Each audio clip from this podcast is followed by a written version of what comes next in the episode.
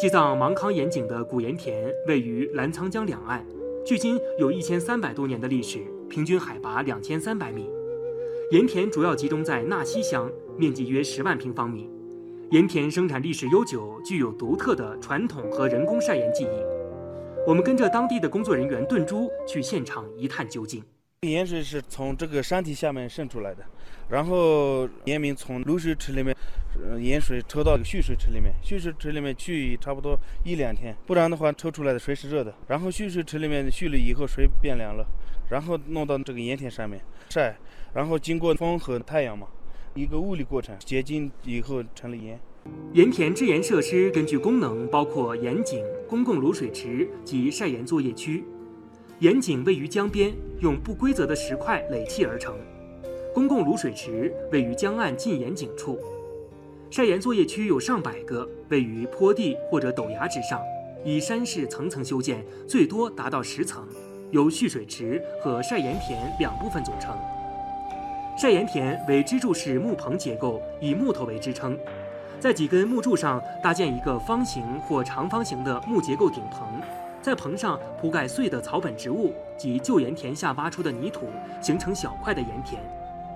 蓄水池内的卤水倒入晒盐田上，卤水经过风吹日晒的自然浓缩，依靠太阳和风力晒盐，把水分蒸发及析出盐。一般春季晒盐约一到两天。其他季节则要两到五天不等，因为江岸土质的不同，产出盐的品质也不同。炖猪有白盐、红盐，跟土质有关嘛。这边是比较红土，所以说是这边红盐。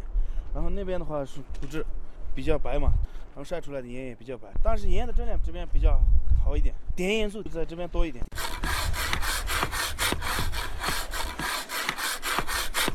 加达村是重要的红盐产区。这里产出的盐在古时被誉为桃花盐。盐田上，我们有幸碰到了正在领着两个女儿一起收盐的格桑旺姆。我们用水泵把水抽到棚子上来，等盐晒好了，用刮板刮下来收好，再敲敲棚子，防止下次浇卤水的时候渗漏。格桑旺姆家有三十块盐田。干活麻利的他蹲在棚子上，边将盐刮到一起，边告诉我们他的故事。我爷爷的爷爷、奶奶的奶奶那辈子就开始晒盐了。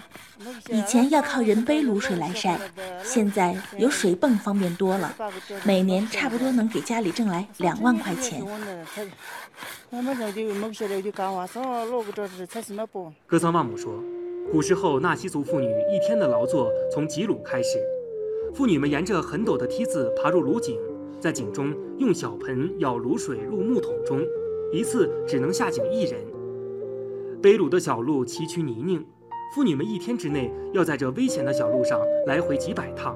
盐晒好后，用木板把盐田中发白的结晶盐粒刮到一起，再收入竹篮中，沥干其中残存的水分。一般先刮的盐比较清洁，供人食用；后刮的盐含泥土较多，供牲畜食用。装好的盐靠马帮运送，沿滇藏、川藏的茶马古道跋山涉水，销往滇川藏等地。以前靠着骡子和马，把盐运去巴塘、左贡、云南来交换青稞、小麦、茶叶。现在每隔两三个月就会有人上门来收盐。听到这里，芒康县文物局的年轻小伙子何繁华说：“从唐朝时候就这里开始制盐了，现在已经有千三百多年了。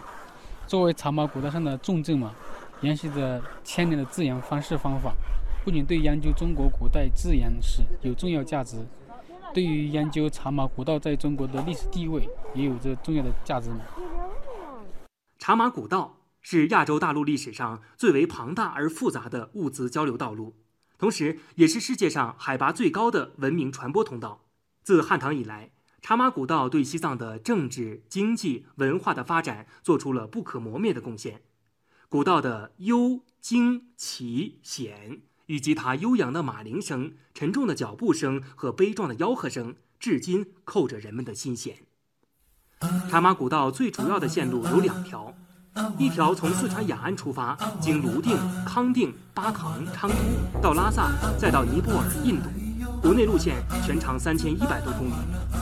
另一条从云南西双版纳出发，经大理、丽江、中甸、德钦到西藏盐井、拉萨，再分别到印度、不丹、尼泊尔等国。国内路线全长三千八百多公里。在两条主线的沿途，密布着无数大大小小的支线，在历史的演进过程中，逐渐形成了一个完整的路网。将川、滇、青、藏地区紧密连接在一起，形成了世界上地势最高、山路最险、距离最远的茶马商贸文明古道。清人杜昌丁所著《藏行记承》一书中，对茶马古道之险峻崎岖有过生动的描述。全长约四千七百华里，所过驿站五十有六，渡主凡五十一次，渡绳桥十五，渡铁桥十，越山七十八处。越海拔九千尺以上之高山十一，越五千尺以上之高山二十又七，全程非三四个月时间不能达。何繁华说：“芒康盐井由茶马古道走向辉煌，是中国盐业史上浓墨的一笔，为了解藏东风情民俗提供了宝贵的数据，也是重要的历史文化遗产，积淀千年。盐井盐田是人类盐文明历史上的一大奇观嘛，同时也是世界上独一无二的晒盐方式。”独特而原始的晒盐工具，被称为盐井人民的智慧结晶。而通过盐业的对外交流，使芒康成为西藏东南部对政治、经济、文化交流的重要窗口，也使得芒康各方面得到了充分发展。今天，在青藏高原上，现代化的交通运输工具取代了古老的长途马帮运输，就连偏远的村庄也通了公路。事实上，许多公路就修建在昔日的茶马古道上，而如今的盐田上，勤劳的纳西族人依然按照古方制盐晒盐。芒康盐井的千年古盐也再次走入人们的视线。炖猪可以做沐浴露，泡脚的话去臭不出汗。喂牲口的话，芒康这边吃起来肉的味道也不一样。可以弄藏香猪，藏香猪的味道也跟别的猪肉不一样。这边老百姓喜欢打酥油茶，这个盐弄来味道最佳。二零零八年。芒康盐井古盐田被列入国家非物质文化遗产名录，这里是世界上唯一延续至今的原始人工晒盐场地，盐业也仍是当地居民生活的主要副业来源。据顿珠介绍，作为有盐田的村落之一，加达村每年盐业的收入大概有十五万元上下。加达村整个村有两千七百七十七块盐田，这一块盐田一年大概收入的话有五百。随着青藏高原上交通条件的不断改善，历尽沧桑的茶马古道终于焕发新颜，而澜沧江畔千年盐田的名声也逐渐享誉海内外，不断有世界各地的游客慕名而来，来看这世界制盐史上的活化石。据了解，总投资三千万元的芒康盐井古盐田保护工程，对纳西、上盐井、加达村的一百二十五处盐田进行抢修，对道路进行整治。以便迎接越来越多的游客。